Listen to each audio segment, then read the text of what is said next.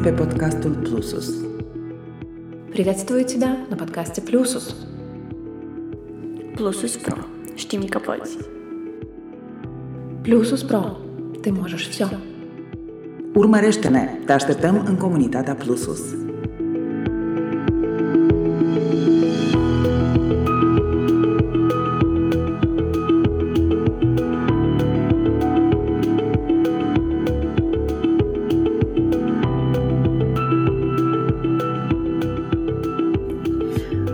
Seara, prieteni!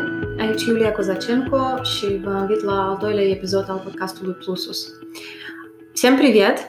Э, Я Юлия Казаченко, и я вас приглашаю на второй эпизод э, нашего подкаста «Плюсус». А Сегодня мы беседуем э, с Ириной Бойко. Это невролог, сомнолог, основатель сомнологической клиники Вианова. И сегодня мы хотели бы с ней побеседовать о том, что, что же такое баланс между жизнью и работой. А, Вы знаете, об этом очень много говорят э, в последние годы, эм, о том, как важно сохранять баланс между жизнью и работой. Э, Во многих организациях это даже является некой э, компетенцией э, или ценностью, которую заявляют организации для своих сотрудников. И в моем опыте это выглядело примерно так. Независимо от того, сколько у тебя работы, в 6 вечера ты должен уйти с работы, а, потому что у тебя должен быть хороший баланс между работой и жизнью, то есть ты вроде как должен отдохнуть. Но при этом а, объем работы остается неизменным, и а, ты все равно должен его выполнять. Казалось бы, больше времени тебе на это не дается, но э, при этом тебя как будто бы немножко даже заставляют пойти отдохнуть. Ну и вот хочется э, на эту тему порассуждать и вообще подумать э, о том, почему, почему баланс между жизнью и работой, э, почему это так называется, вообще про что вся эта история. И вот э, мы подумали, что Ирина сможет нам в этом помочь. Добро пожаловать, Ирина, на Плюсус. Здравствуйте, здравствуйте. Ну что же, Ирина, расскажи, ну, я думаю, мы не будем скрывать, э, мы знакомы уже какое-то время и общаемся на «ты», поэтому продолжим, э, предлагаю продолжить э, так и общаться. Что это такое баланс между работой и жизнью или жизнью и работой? Про что это вообще? Такой термин в нашей жизни, ну, в жизни социума появился лет 40 назад. Ну и сам по себе термин, наверное, говорит о себя, что это такое, такой баланс, где мы сможем э, учитывать и внедрять в свою жизнь и рабочее время, и время, э, которое мы тратим на то, что мы любим, на себя, на семью, на друзей, на отдых, хобби. А, Баланс здесь э, скорее не говорит о том, что эти части должны представлены быть как-то равноправно. А, У каждого, скорее всего, свой собственный баланс, и время, которое мы уделяем той или иной части жизни, тоже мы сами распределяем. А, Скорее, чтобы эти части обязательно присутствовали. И вообще, в принципе, в, долгосрочном, э, в долгосрочной перспективе человек, если будет полностью погружен в работу и не черпать энергию из э, других активностей своей жизни, где он э, получает поддержку, любовь, э, близость, то, скорее всего, он просто выиграет очень быстро. Скажи, пожалуйста, вот ты говоришь вот эти части жизни и работы. О каких частях мы говорим? Давай немножко раскроем скобки, о чем, собственно, речь. Мы имеем несколько ролей. Каждый из нас в своей жизни имеет э, несколько ролей. Некоторые нам очевидные, то есть мы человек работающий, мы можем быть э, родителем, э, активным, э, активной дочерью, активным сыном, мы можем быть супругом, но также мы одновременно занимаемся спортом, мы человек, который имеет какие-то хобби, человек, который, может быть, продолжает обучение. Все эти роли требуют энергии не только физической, но и психической. Соответственно, если будут какие-то перекосы, то мы не будем эффективны во всех частях одновременно и будем, скорее всего, истощены. А как к этому всему относятся отношения с друзьями или вообще отношения с коллегами?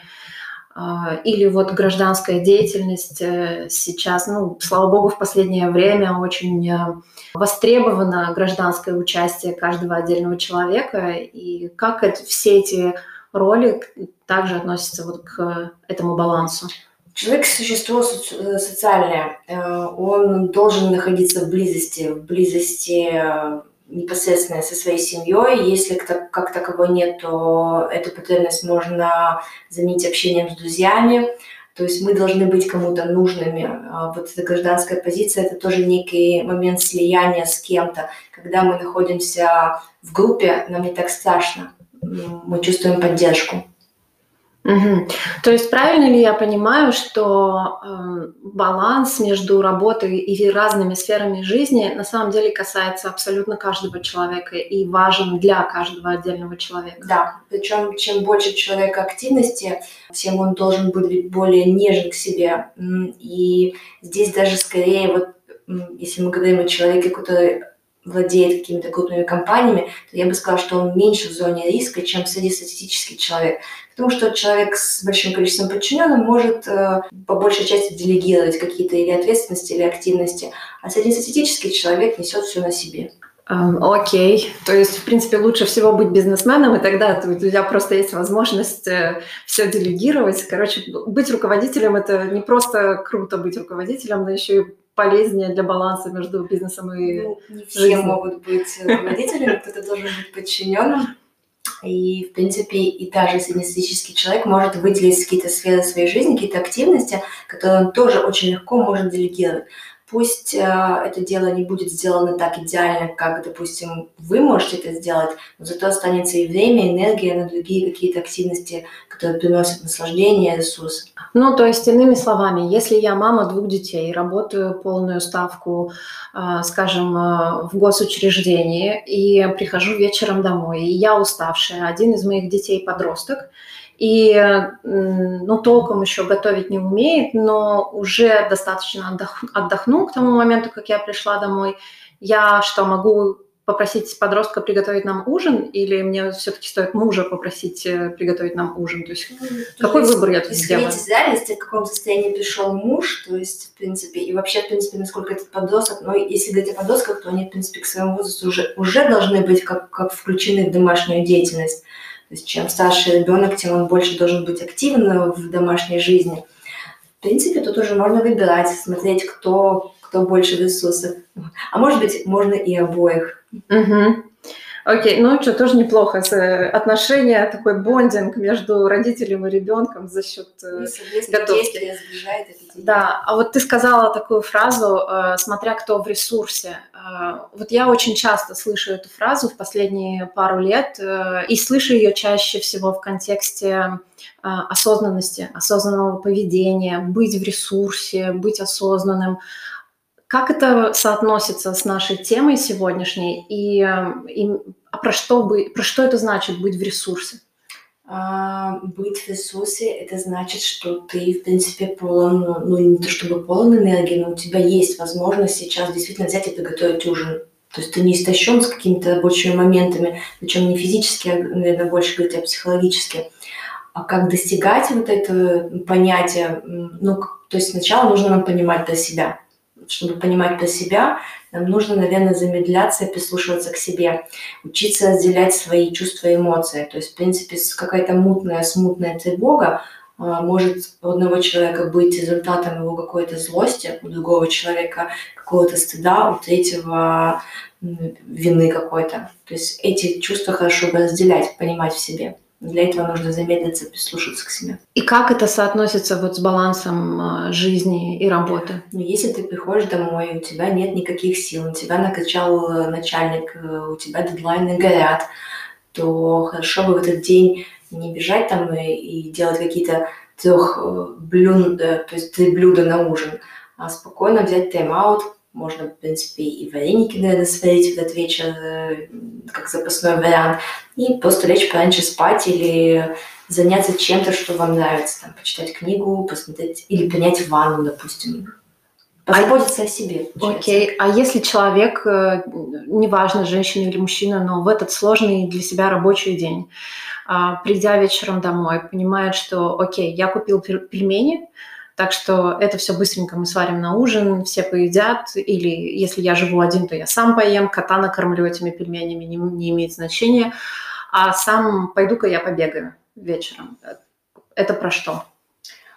А, ну, если этот человек уже, в принципе, имеет тактику бега, то, наверное, я бы ему и посоветовала пойти побегать. Но если вы только начинаете эту привычку, то есть э, бег же, он может быть одновременно и как какая-то активность, которая опустошает голову от мыслей, от этого какого-то напряжения, а для другого человека бег может быть, наоборот, каким-то испытанием. То есть, если это в вашей привычке уже есть бег, то вообще, в принципе, стоит побегать, потому что, в принципе, физическая активность, она все-таки э, при э, условиях, что сердцебиение увеличивается больше 90 ударов э, в минуту, через 20 минут начинаются процессы, когда в нашем теле разрушается кортизол. Кортизол, наверное, все знают, гормон стресса, он повышается у нас при любой тревожности, при любой опасности, и его разрушение проходит через физическую активность. То есть, в принципе, в этом плане небольшая пробежка, ну, убиваться тоже в этот вечер не надо, uh-huh. поможет разгрузить мозг. И плюс еще физическая активность нам доставляет дофамин. А дофамин – это то, что мы получаем, когда кушаем, допустим, вкусную шоколадку. А, соответственно, мы получаем еще такое некий э, добавочное такое удовольствие жизни и такое ощущение «я молодец». Ну, такой гормон счастья немного. Ну да. Угу. Ну, как бы себя похвалить немножко. Кто, ну, кто кусочком шоколадки, а кто пробежкой. Да, да. Удовольствие, в принципе, сравнимо. То есть, может быть, уровень э, и сколько времени мы испытываем удовольствие здесь будет по-разному от шоколадки от бега. От бега все-таки побольше будет. Но, в принципе, это в одной области. Ne poți urmări pe Plusus Pro, dar și pe pagina noastră de Facebook.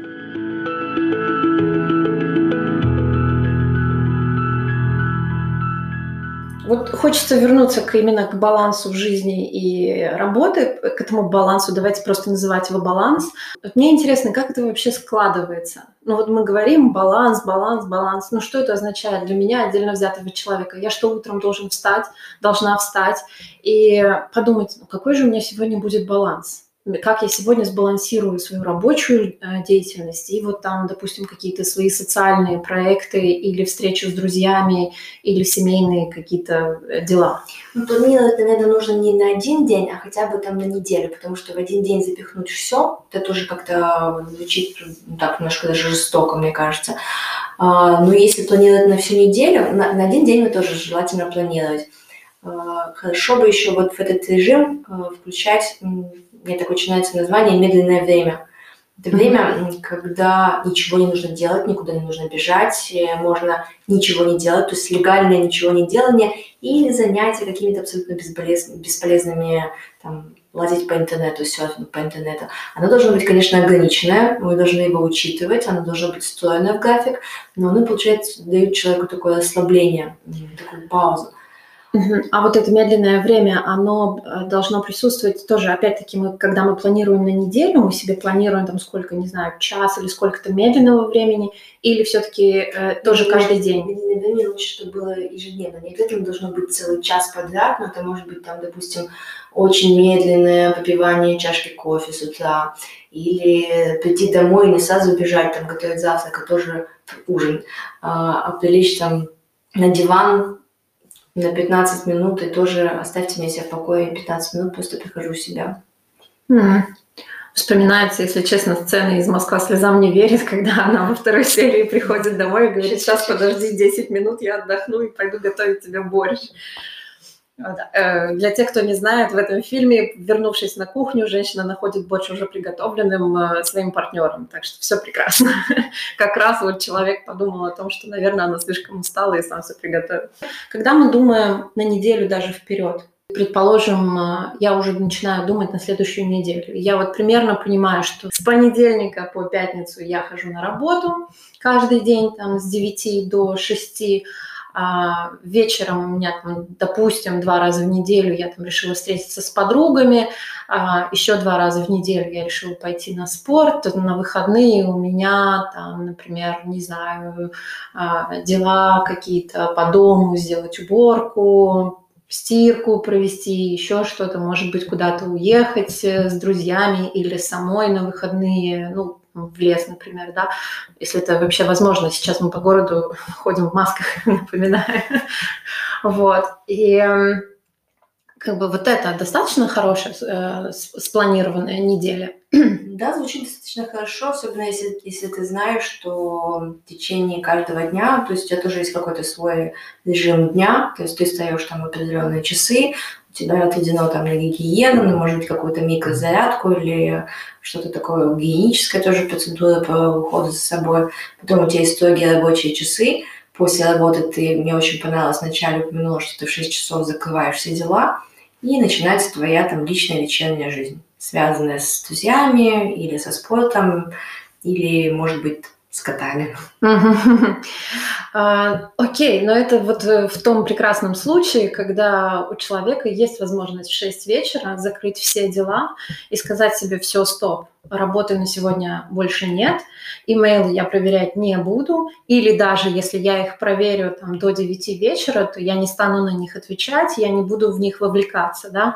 Но, как мы знаем, чаще всего происходит как раз наоборот. Либо работа настолько интенсивно проходит, что человеку очень сложно отключиться, либо ее так много, что человек считает э, необходимым еще продолжать работать, и в 6 часов вечера он не останавливается.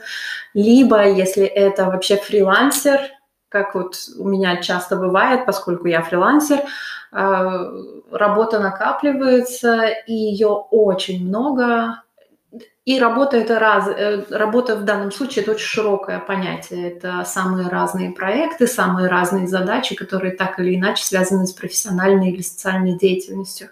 И вот ее много, и к концу вечера я не могу просто взять и сказать там в 6 вечера все, окей, я закончила, теперь я буду расслабляться, развлекаться с друзьями, общаться и так далее. Что делать? В твоем вопросе как будто есть несколько таких э, гипотез, то есть я должна их проверить, чтобы быть уверенной.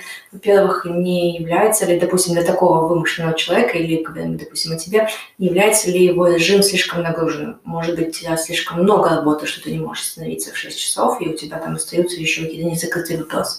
Либо насколько эффективно ты работаешь в течение дня. Начинаешь включаешь ли ты быстро, включаешься ли ты быстро в работу.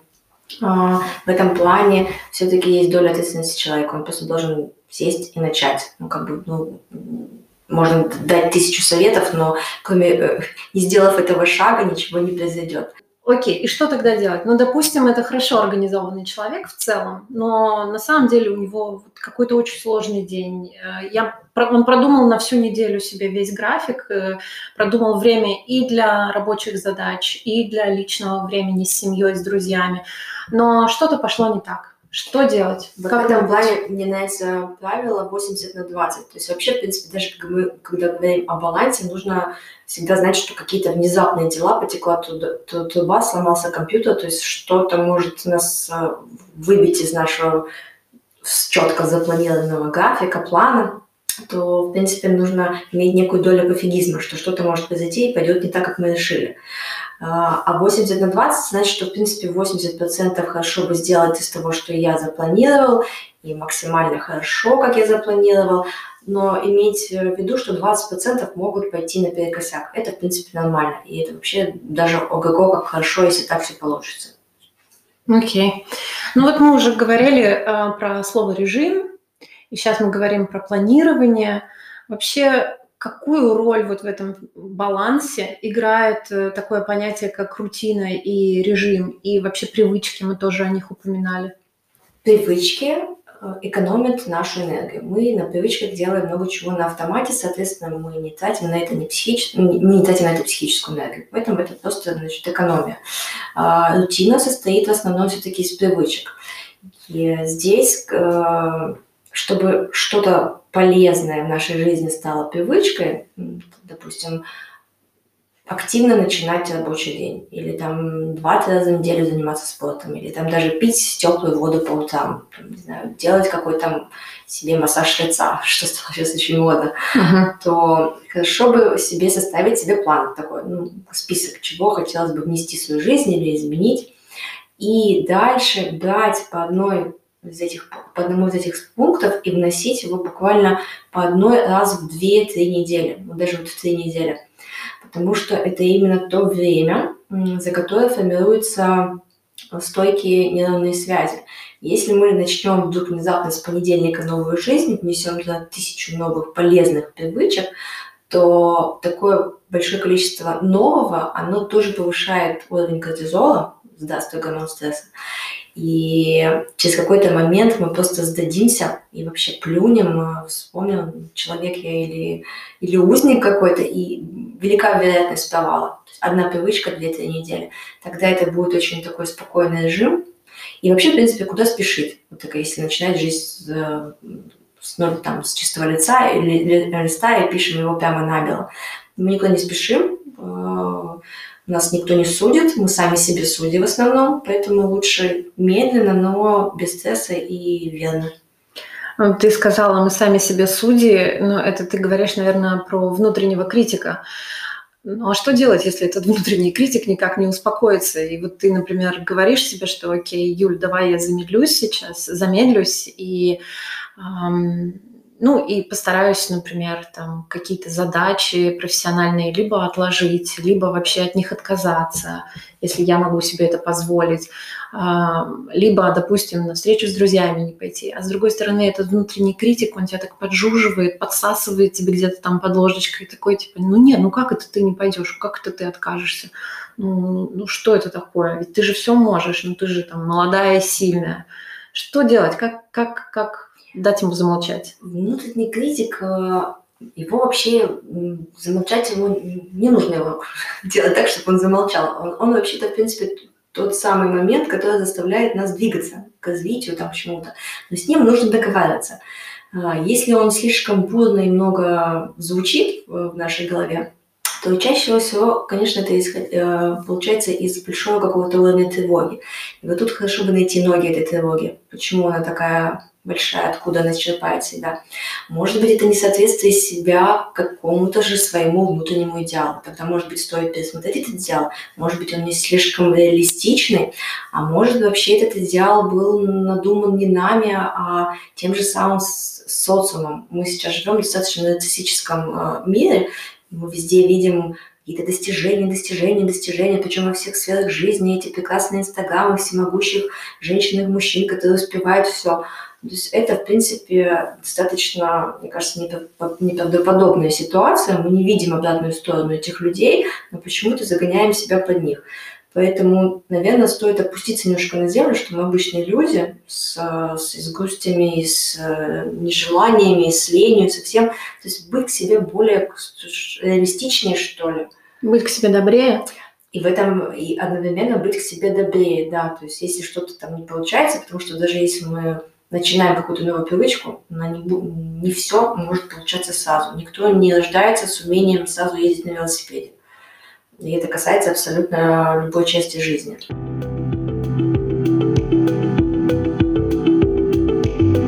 Dacă tot ești aici, abonează-te și la newsletterul Plusus ca să nu ratezi articolele noastre. În fiecare săptămână vom aborda o temă interesantă și vom oferi recomandări de lecturi și alte materiale la subiect. Butonul de abonare îl găsești pe plusus.pro și pe pagina noastră de Facebook.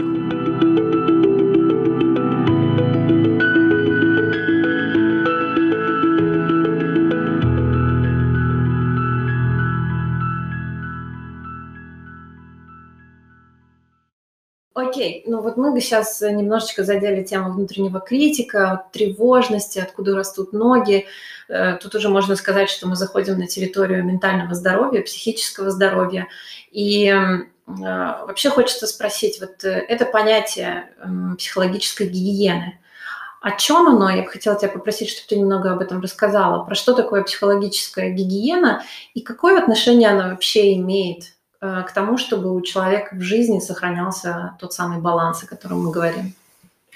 Психологическая гигиена, ну, здесь очень много аспектов. Я, может быть, не, не все вспомню, что хотела бы сказать. Ключевые, но ключевые моменты, наверное, опять же, звучит, наверное, очень э, большим текстом, большими буквами бережное отношение к себе. Но вот это бережное отношение к себе, она подразумевает – во-первых, действительно понимать, какой уровень энергии сегодня. Мы каждый день разные, и наша эффективность каждый день разная. Не сравнивать себя не то что с окружающими, сравнение себя с окружающим, это вообще какой-то мазохистический акт. А даже не, не пытаться сравнивать себя с каким я был там неделю назад, какой я был эффективный. Неделю назад, может быть, было больше поддержки, гормоны были в каком-то лучшем балансе, а, здоровье было получше, вообще светило солнце, и настроение от этого было лучше. А, второй момент, что если мы все-таки в каком-то таком среднем или низком уровне энергии, не, не стараться покорять этот день года, а, быть максимально, максимально, сколько возможно, эффективным и быть довольным, что это уже случилось, уже, что даже если вы не соответствуете какому-то своему эффективному человеку. А, очень, наверное, важно то, с кем мы общаемся. Есть такое тоже модное понятие «токсические люди». Угу.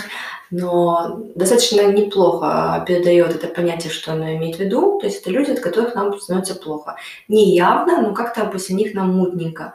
А, то есть это люди, которые нас а, оценивают и сообщают нам об этом, которые нас обесценивают, которые знают больше нас, что нам делать и как нам делать, дают непрошенные советы. Извини, пожалуйста, я тебя прерву. Ты могла бы привести пару примеров? Вот, например, обесценивание или оценивание ну, ты заходишь вот там в офис, а тебе кто-то сказал, «М, что ты такая сегодня бледненькая. Это обесценивание. Нет, это не, не обесценивание, это такое как бы, ну, это оценивание, и в принципе, ну, никто же не просил, не спрашивал мнения. Или, допустим, когда оценивают, ой, ну ты купил это платье, ты знаешь, это тебе не очень идет. Но это уже конкретно прямо в лоб. Бывает, бывает еще вот такой момент, когда люди тебе говорят тоном и словами одну информацию, вернее, словами одну информацию, а тоном и мимикой э, противоположную. То есть улыба э, достаточно с такой ехидной какой-то улыбкой, с не очень приятным тоном, когда тебе говорят, м как ты сегодня хорошо выглядишь. Едко есть, так немножко. Да, да, да. То есть это такая двойная информация э, с противоположными смыслами, и от нее становится не по себе. То есть ты не понимаешь, чему верить. Верить лицу и тону или верить словам. Ну, угу. чаще всего мы верим все-таки тону и лицу, и это, в принципе, более надежно. Вот этому самому body language, то есть языку угу. тела. Да, все-таки мы ему чаще мы верим. Мы считываем интуитивно, угу. да, ну не интуитивно, мы его считываем тоже через зеркальные нейроны, э, но называем это интуицией. Угу, угу. И вот эти люди, от которых э, при общении с которыми или при столкновении с которыми у нас остается такое ощущение, что нам как-то не по себе, либо немножечко слабость, либо как-то непонятно, почему настроение испортилось, да. Вот это токсические люди. Да, это такого рода токсические люди, да. Угу. Что а, делать? Если мы не можем а, убрать их из нашего, из нашей сферы контактирования, ну, это могут быть наши там, сотрудники, там, не знаю, может быть, члены семьи, угу. то вообще можно перевести контактирование с ними в, э, в функциональный профиль. То есть исключительно по делу, исключительно по, по работе, то есть не не углубляться куда-то слишком лично, не подпускать. Не переходить э, в какой-то эмоциональный фон, да, да. там, не, ну, грубо говоря, не пошутить лишний раз, не предложить там вместе выпить кофе. Ну, пошутить, может быть, и можно как-то, но не, ну да, на кофе это уже зачем? Это уже какое-то усилие, добавочное какое-то взаимодействие. Угу. То есть вот это то самое, о чем ты говорила, обращаться с собой бережно, угу. не насиловать себя да. внутренне, чтобы постараться как-то наладить отношения с этим коллегой, с которым тебе некомфортно. А, Сюда же можно отнести людей паникеры, которые там, начитавшись с утра новостей, а, мы все умрем. Ну и сюда же самому, может быть, э, очень много не читать новостей, про новостей про пакости очень много, про напасти. Новостей много, а мы у себя одни. Ну да, ну а что делать, если у нас э, так часто проходят выборы и так часто проходят кампании, и э, такой политический фон, он э, оставляет желать лучшего, и он тоже далеко не самый здоровый и не самый конструктивный. Ну, новости можно черпать из Фейсбука, можно читать, черпать из новостных каких-то каналов. Мне кажется, можно оставить себе какие-то благонадежные несколько источников, uh-huh. вот их там почитывать там час в день или сколько там кому интересно. А все остальные уже дискуссии там в комментариях, вот этого можно избежать. Acest podcast va apărea săptămânal. Te așteptăm în comunitatea Plus Sus. Plus Pro. Hai că poți!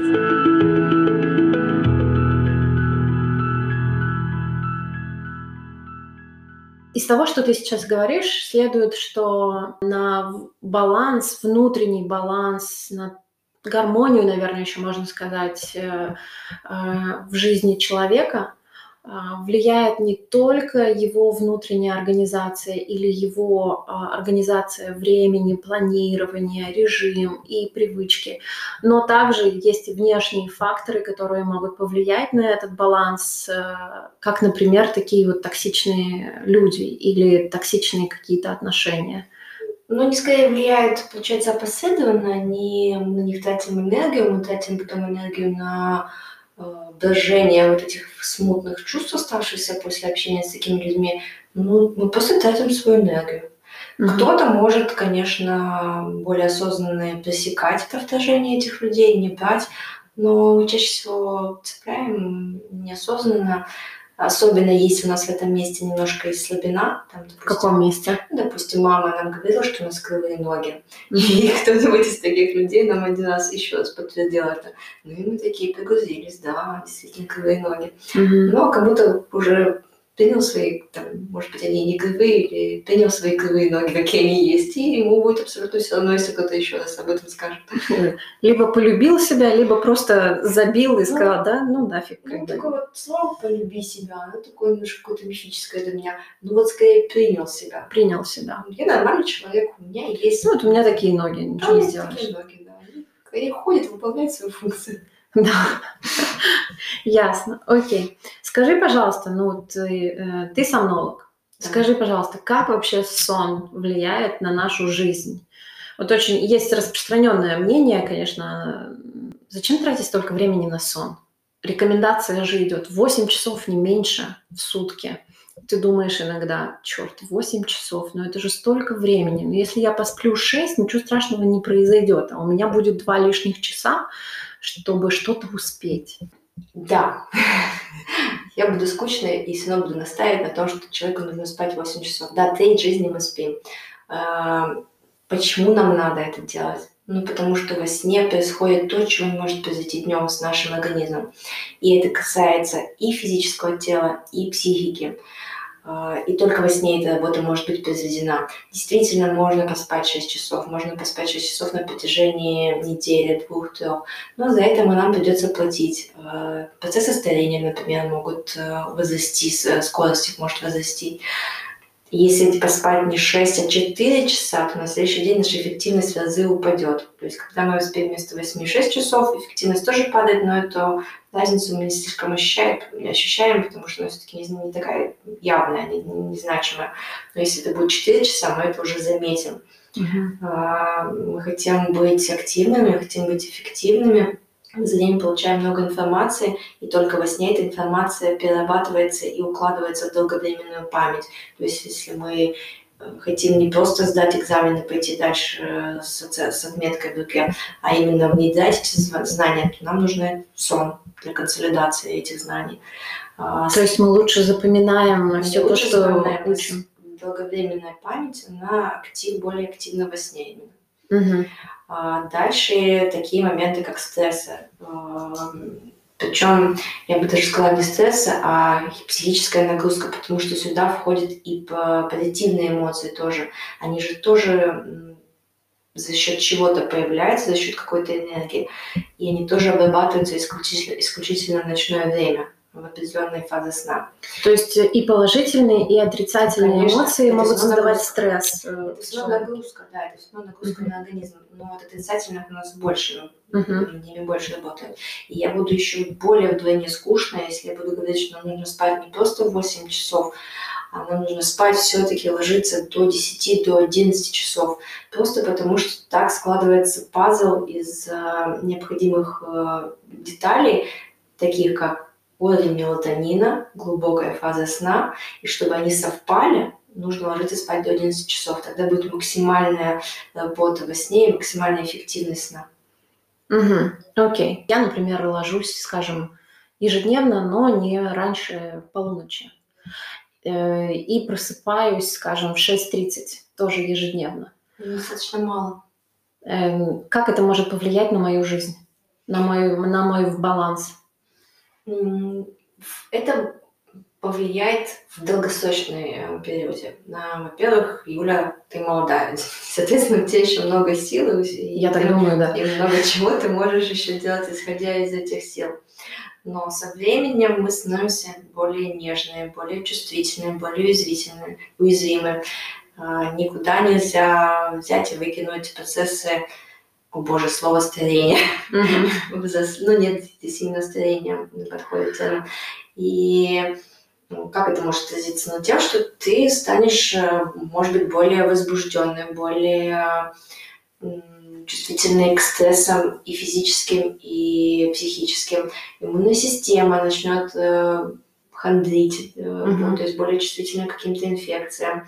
Могут быть даже в долгосрочной перспективе какие-то гормональные дисбалансы. Чуть-чуть там щитовидная железа уже как-то не так эффективно работает, что-то там с, с репродуктивной системой. Э, так, э, прекрасная картина моего будущего, благодарю. Я подумаю, как мне этого избежать. Но э, собственно, я бы хотела вот еще узнать, обязательно ли ложиться человеку, скажем, в 10 или в 11? Или человек может ложиться в 12, а кто-то, может быть, ложится э, в час, в 2 ночи, э, но при этом спит 8 часов, потому что не зря, не, не зря же мы знаем, что существует понятие биологических часов, есть жаворонки, есть совы, но кто-то действительно работает лучше ночью. А, помните, 80 на 20. Uh-huh. То есть, в принципе, здесь тоже э, лучше высыпать 8 часов и спать уже там кому у кого как получается, у кого с 3 часов ночью, у кого с 12, у кого с часу, чем и досыпать эти 8 часов. Но если говорить о советах, то, в принципе, действительно наиболее эффективно ложиться спать до 11 часов. И вот этот момент, что у меня не получается, на самом деле не очень большое количество людей действительно имеет эту поздно заканчивающуюся работу, или, э, или что-то можно делать только вечером, чего нельзя делать утром. Мы же mm-hmm. таким же успехом можем лечь в 10 часов, встать те же 5 часов и до работы сделать то, чего мы там делали вечером. Но просто здесь просто нужно взять и сделать, то есть перейти на этот режим. И переходить, конечно, нужно все-таки передвигая утреннее время, так будет э, эффективнее. Ну, если мы привыкли ложиться спать в 12, и потом резко вдруг решили спать 10, мы не заснем. Uh-huh. Мы не заснем, будем ворочаться, думать что-то. Это будет достаточно неприятное времяпрепровождение. Поэтому лучше начинать с утра, там, передвигать на 15 минут э, подъем пораньше, пораньше, пораньше. И так мы немножко накопим усталость, которая позволит нам вечером лечь пораньше. Uh-huh. То есть это тоже, тоже должен быть очень плавный переход, не резкий, ни на час, ни на два, а вот буквально 15 минут. Uh-huh. Опять же, мы живем долго и планируем жить долго, поэтому куда спешить, зачем это делать за, там, за одну неделю. А как сон э, и вообще режим отражаются на прокрастинации? Вот мы чуть-чуть раньше говорили о прокрастинации. Они влияют на нее, на нее как, может быть, не знаю, как они на нее влияют, на прокрастинацию человека? Ведь можно прокрастинировать даже со сном. То есть вот когда да? мы такие решили вечером пойти спать в 11, и оттягиваем этот момент. Это же тоже прокрастинация некая. Ой, я никогда этого не знала. Оказывается, я прокрастинирую со сном. Ну, получается, да. Ну, вот я посмотрю там еще один ролик. Или я загляну еще вот там на 5 минут там в Инстаграм. В Инстаграм или в Телеграм. Ой, я сегодня не смотрел ничего там еще где-то там, да. ТикТок, ТикТок новая такая штука. Вот, да. То есть получается такое тоже откладывание, откладывание, откладывание. Как она отражается? Ну, если мы ляжем поздно и встанем рано, у нас не будет достаточно энергии, и, и опять же, может быть, а, чуть хуже настроение. Mm-hmm. Вообще, когда мы в таком неважнецком настроении, то совершать подвиги достаточно сложно. И, а для кого-то может быть подвиг вот прямо встать и резко включиться в работу. Там, 8 часов работы, я начинаю работать. Да будет откладывать начало работы. То есть это просто вопрос энергии, вопрос сил. Ну, то есть, э, грубо говоря, человек в 8 часов утра может все-таки прийти в офис, да, вот там на службу, но он внутренне еще не будет готов реально ну, приступить к своей работе. Скачиваться еще часик-два. Угу, угу, и потом у него останется, конечно, куча недоделанных дел, и в 6 часов он ничего не заканчивает, он несет домой еще работу. Ну, вот так и получается, как мы носим угу. эту работу домой. Один из вариантов. Ну, то есть, получается, все-таки сон и качество сна напрямую влияют не только на наше настроение, но и на то, как мы себя насколько ведем, мы насколько мы эффективны. а, в течение рабочего, да и вообще просто самого обычного дня. То есть даже если это выходной, это тоже как-то на нас влияет. Хочется проговорить вот еще про роли. Ты говорила, что роли, вот у нас очень много ролей, э, мы и то, и это, и, э, и друзья, и жены, мужья, и сотрудники, а кто-то еще и руководители, а у кого-то еще и гражданская позиция активная, то есть человек э, еще какую-то дополнительную социальную роль себе выбирает. Сколько таких ролей эм, может э, для себя, на себя взять человек эм, так, чтобы не навредить своему э, балансу, так, чтобы жить здорово и здорово? Э, очень нравится этот вопрос. Да, а, нужно, во-первых, наверное, подписать, сесть и сколько и найти, сколько же ролей у себя есть, сюда включить. И если есть какое-то обучение человека, обучающегося, если есть какой-то спорт, человек, который занимается спортом, если есть какое-то хобби, допустим, там выращивать э, свои помидоры или вязать, э, что-то вязать, это тоже будет какая-то некая роль. Конечно, если мы вяжем раз в год, это не об этом, но если mm-hmm. на постоянной основе. И вот таких ролей желательно, чтобы было бы 6-8, не больше, тогда их будет достаточно несложно не проявлять, Uh-huh. и они будут достаточно эффективны. И это все называется в конечном итоге, что контроль над жизнью достаточно осуществим. Над жизнью работа над проявлением себя в этих ролях это интересно, мне, э, я сразу думаю, контроль над гармонией. И я как контрол-фрик такой, о, я, оказывается, свою гармонию могу контролировать. Это опасная тема для таких людей, как я, и для других контрол-фриков тоже.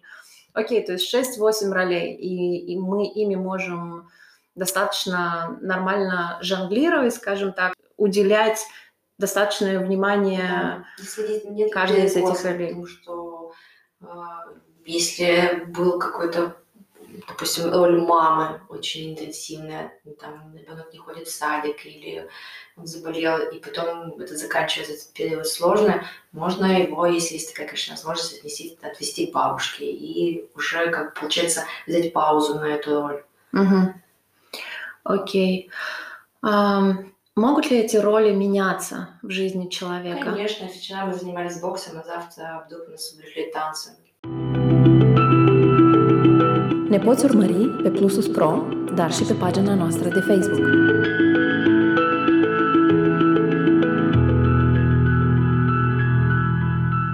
Прежде чем мы закончим, я бы хотела задать тебе еще два вопроса. Первый вопрос, он э, касается того, как, э, как человек, как каждый из нас может замечать э, какие-то сигналы со стороны своего организма или своего поведения, о том, что баланс внутренний нарушен немного, и, может быть, надо над чем-то что-то поменять.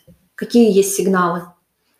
Я думаю, э, люди, конечно, все разные, кто-то более жизнерадостный, кто-то менее, кто-то более, но мы внутри себя все равно ощущаем как окей, я человек окей, то есть да. более-менее. И вот когда вот это вот ощущение, что что-то не то, вот такое смутное какое-то такое... Вообще в этом плане мне очень нравится такой прием это неосознанности, но такое сканирование своего тела, например, на предмет ощущений в теле. Uh-huh. И вот такие чувства, они все, чаще всего имеют какой-то отголосок именно в теле что-то там давит в груди, что какой-то холодок э, в, в области желудка, какое-то тошненькое состояние. Это вот уже такой какой-то значок, что какие-то какие тревоги одолевают.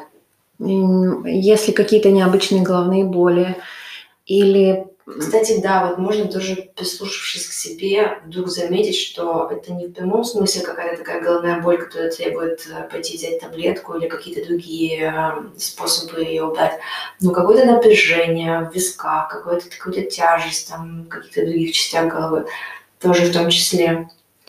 Скажи, пожалуйста, а если, например, я человек, который достаточно легко принимает решения, и тут в какой-то момент я понимаю, что мне сложно вообще решить, я на завтрак хочу йогурт или я хочу кашу, или я вообще ничего не хочу. Э, это тоже я могу воспринимать как сигнал? Интересный Или это вопрос. очень индивидуальная думаю, история? это, это индивидуально, это какая-то твоя, скорее, какая-то индивидуальная твоя такая особенность. Для кого-то вообще не важно, на самом деле, что ему... Не то, что там не важно, что ему есть, но он более такой в виде неразборчивый. То есть каша, каша. Люблю кашу. Почему не поесть Мгм. кашу? Йогурт, йогурт. Кто-то более чувствительный и выбирает, нет, точно йогурт и желательно не сладкий. М, Но мне очень понравилось э, то, что, может быть, я вообще не хочу есть. Когда такой вопрос возникает, скорее всего, скорее всего, вообще не хочешь есть. Потому что когда человек хочет есть, э, если послушаться себе, то это ну, такое из базовых э, наших инстинктивных, инстинктивных, из базовых потребностей, и мы как-то его более-менее четко определяем. Ну, да, наверное. Я э, больше, наверное, имела в виду то, что у Влияет меня есть определенный, да, у меня есть определенный поведенческий паттерн. Я легко принимаю решения. И тут в какой-то момент мне сложно принять решение. Мгм. Я бы где-то советовала в этот момент просто взять и понюхать еду. Вот твой нос тебя не обманет. Ты понюхаешь, Мгм. там, не знаю, даже можно кашу не дать, а понюхать просто как пахнет та же Мгм. гречка. Или понюхать йогурт и понять. И, и мне кажется, этот от- ответ может прийти. Окей, ну хорошо, попробую. А, ну, и- я, в принципе, э, обращаю на это внимание как на один из вот таких сим- э, сигналов, что, окей, Юль, может с тобой вот сейчас что-то ты устала, или подумай, как бы, что еще. Ну, похоже, ты просто знаешь уже себя, и это очень круто. Ну, это как предложение, скажем так. Окей. И последний вопрос на сегодня. Это, а, может быть, ты могла бы сформулировать каких-нибудь три ключевых совета для наших слушателей о том, как они могут э, сохранять э, свой внутренний баланс, свою внутреннюю энергию, которую они делят между работой и жизнью. А, Я повторюсь, что э, заботиться нужно вот о трех, трех направлениях. О теле, о своем, получается, каком-то умственной части себя и о психической части себя. О теле я делаю все-таки упор на сон, а, что спите много, спите достаточно, спите вовремя. А, Если говорить об уме, то я бы здесь посоветовала быть открытым к новой информации в любом ее виде. А, То есть это может быть и книга, 15 минут в день, этого уже будет достаточно. Это будет какое-то развитие новых навыков, те же танцы или, я не знаю, новое хобби. А, Когда мы изучаем что-то новое, наши нейроны очень достаточно не то что обновляются, но они хорошо омываются вот этими питательными жидкостями, то есть не напрямую кровью, но они, получается, то, чем мы пользуемся, то в тонусе.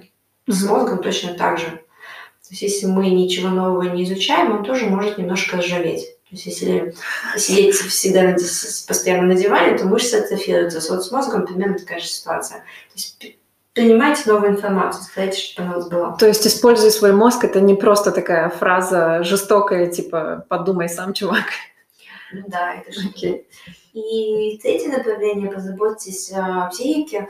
А, Ну, здесь будьте м, очень бережными. Если плохо, то вот даже полезно признать себе, что сегодня мне плохо или сейчас мне плохо. Это даже может быть некий момент страдания. Ну, Потому что гоняться за такой бесконечно счастливой жизнью – это абсолютно нереальная ситуация. И жизнь, она состоит из, из плюсов, из минусов, из черного и белого. И если страдается, то лучше взять действительно и пострадать. То есть а не пытаться бежать, держать улыбку на лице, и у меня все классно, все классно. То есть как будто бы не врать себе. Мгм. Не врать себе и, получается, не врать и другим.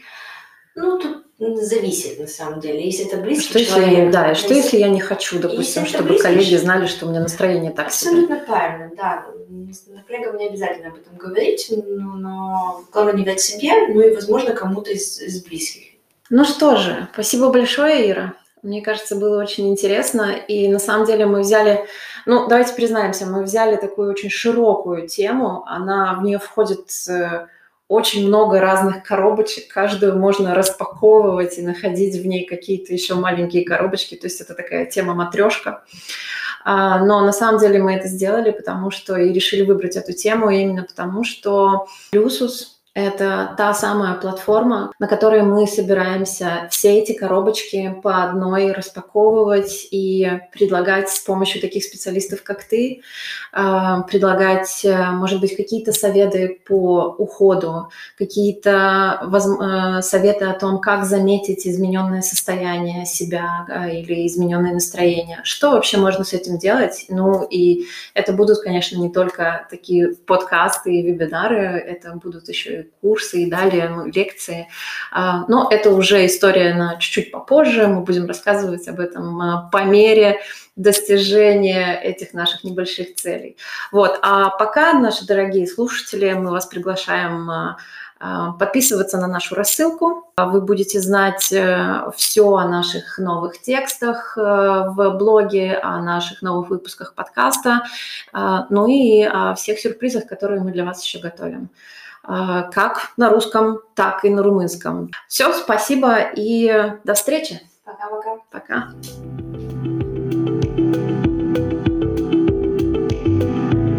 Abonează-te și la newsletterul Plusus ca să nu ratezi articolele noastre. În fiecare săptămână vom aborda o temă interesantă și vom oferi recomandări de lecturi și alte materiale la subiect.